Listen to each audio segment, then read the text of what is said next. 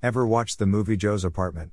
Well, it's about this guy, Joe, who shares his apartment with talking roaches, which first ruin his date, but eventually play wingman and they lived happily ever after.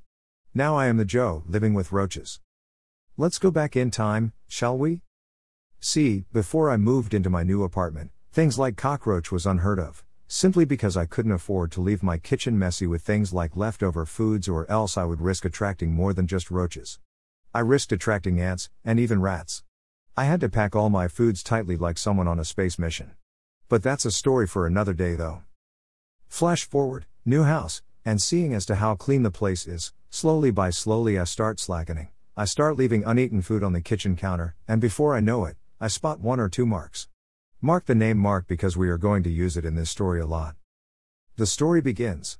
I have two theories as to how Mark made his way into my house. 1. Leftover foods, breadcrumbs attracted him.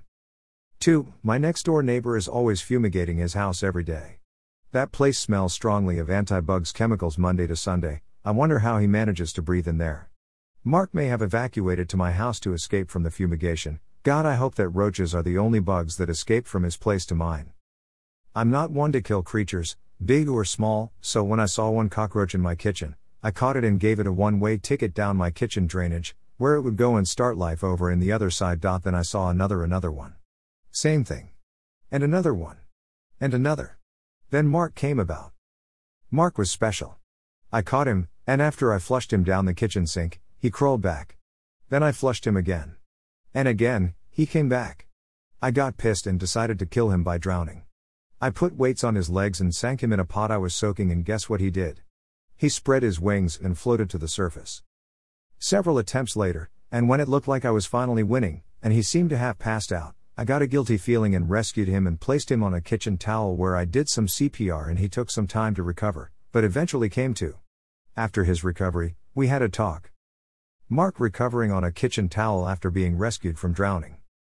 He told me he was the sole provider of his family, and getting rid of him would leave his family vulnerable, which made a lot of sense. So we came to an agreement.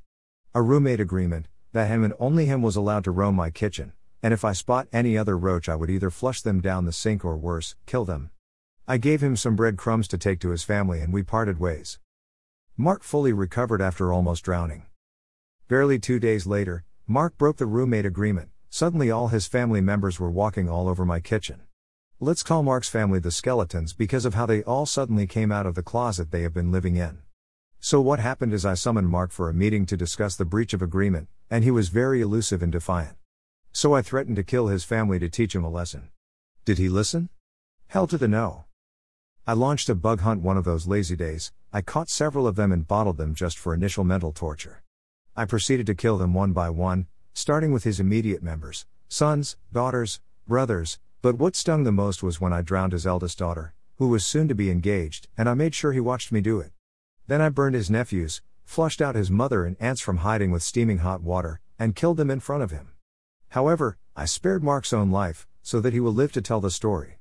After I caught him, and making him watch me murder his family, enough mental scar to last him the remainder of his lifetime, I broke his two legs, clipped off half of his antenna, you know, just to make him lose his direction every once in a while, then gave him a COVID care survival package which included a sanitizer, and some food, but excluded face mask because it breathers through the spiracles, then flooded him off through the sink.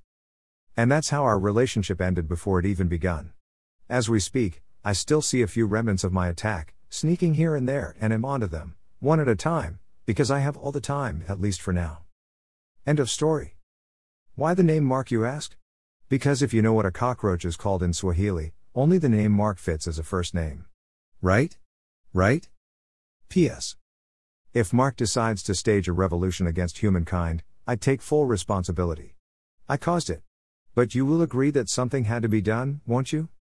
Share your thoughts, thanks. More stories here.